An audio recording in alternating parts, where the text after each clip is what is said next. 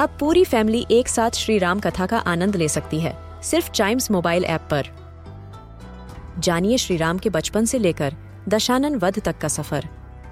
सरल रामायण, घर के सभी सदस्यों के लिए।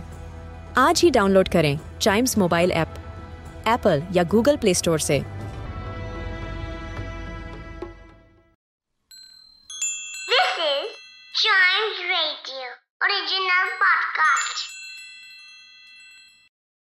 बारहवा अध्याय। सच की तलाश। उस रात जब बाकी सब बच्चे सो गए तो फैब टीम बिजॉय सर के घर की दिशा में निकली। पूरी शाम उन्होंने अच्छे से अपनी योजना पर सोच विचार कर लिया था और उनमें से हर एक जानता था कि उन्हें क्या करना है। उन्हें कुछ ऐसा ढूंढना था जो बिजॉय सर को दार्जिलिंग के जादूगर के रूप में उजागर कर दे। जैसे कि जादूगर के कपड़े, छड़ी या उससे भी कोई पक्का सबूत। एक बार उनके हाथ कोई पक्का सबूत लग जाता तो फिर वे पूरे स्कूल के सामने सच पेश कर सकते थे। वे जानते थे कि अगर वे पकड़े गए तो काफ़ी संकट में भी पड़ सकते हैं। उन्हें डर तो लग रहा था, पर साथ ही अब उन्हें यह सब करने में एक फिल्मी हीरो की तरह महसूस होने लगा था। इसी कारण वे ऐसे इतनी रात को विजॉय सर के घर जाने का साहस दिखा पा रहे थे। ऊपर से जादूगर का सच जानना भी ज़रूरी था। यदि वे जादूगर को सबके सामने ना ला पाए तो जादूगर किसी भी बच्चे या अध्यापक को नुकसान भी पहुँचा सकता था। विजॉय सर के घर के पास जाकर उन्होंने आसपास अच्छे से मुआयना किया। इस बार उन्हें पिछली रात की तरह कोई तेज रोशनी दिखाई नहीं दी, और ना ही घर के अंदर से कोई भी आवाज़ आ रही थी। उन्होंने अनुमान लगाया कि बिजॉय सर अगर घर पर भी हैं तो गहरी नींद में सो रहे होंगे। तीनों ने झुककर एक खिड़की से घर के अंदर झाँक कर देखा।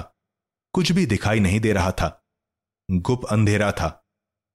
शाम को ही मुलाकात में जिस तरह बिजॉय सर ने उनके प्रश्नों के उत्तर दिए थे, उससे अर्जुना पूरी तरह आश्वस्त था कि बिजॉय सर ही दार्जिलिंग के जादूगर हैं। बिजॉय सर ने उनसे कहा कि उन्होंने अपने घर से रात में छात्रों को देखा था, लेकिन पिछली रात रोशनी का पीछा करते हुए फिरोज अर्जुन और बेन उनके घर के आसपास भी नहीं आए थे।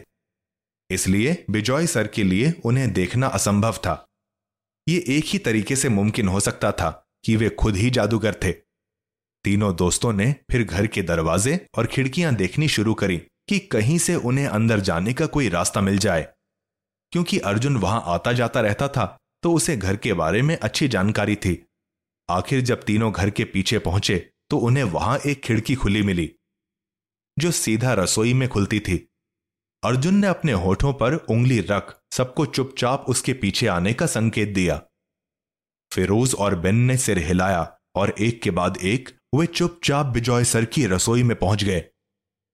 एक बार अंदर जाने के बाद वे जानते थे कि अब वह बिल्कुल भी बात नहीं कर सकते और इशारों से ही संकेत देने होंगे। आवाज़ से बिजॉय सर जाग जाएँगे और फिर वह तीनों मुसीबत में पड़ जाएँगे। एक के पीछे एक चलते हुए वह बिजॉय सर की बैठक में पहुँचे, जहाँ बिजॉय सर टीवी के आगे रखे सोफे पर सोए पड़े थे। टीवी की हल्की आवाज़ फैब टीम के लिए बहुत मददगार थी, क्योंकि उससे उनके कदमों की आवाज़ दब रही थी। अर्जुन ने अपने दोस्तों को संकेत दिया और फिरोज रसोई में खोज करने लगा।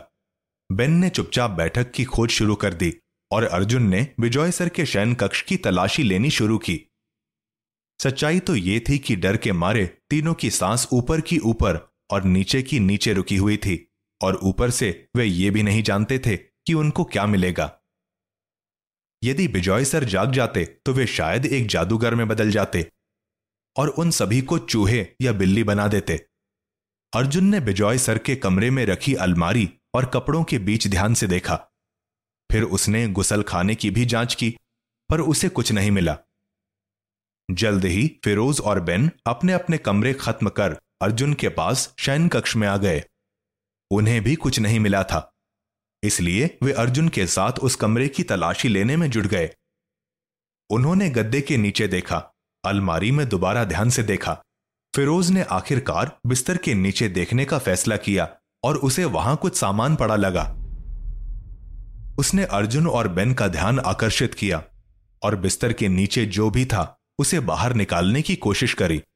जैसे ही उन्होंने उस चीज़ को पकड़कर हवा में लटकाया तो तीनों हाफने लगे और डर के मारे पीछे हट गए।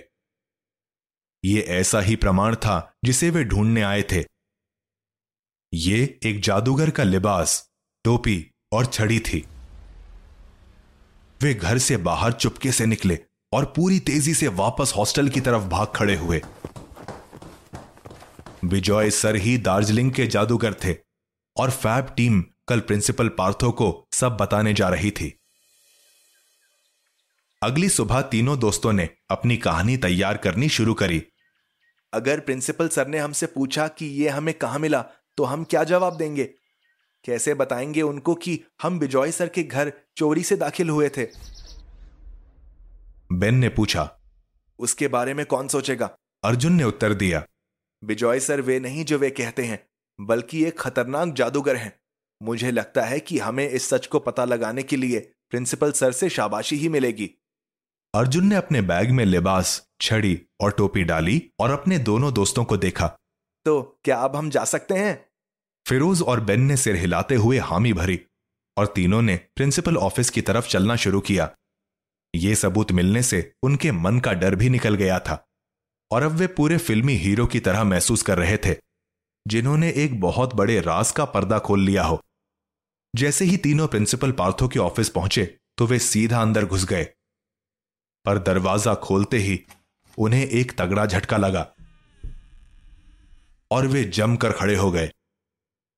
उन्हें अपनी आँखों पर विश्वास ही नहीं हो रहा था। प्रिंसिपल पार्थो के ऑफ़िस में पहले से ही बिजॉय सर मौजूद थे।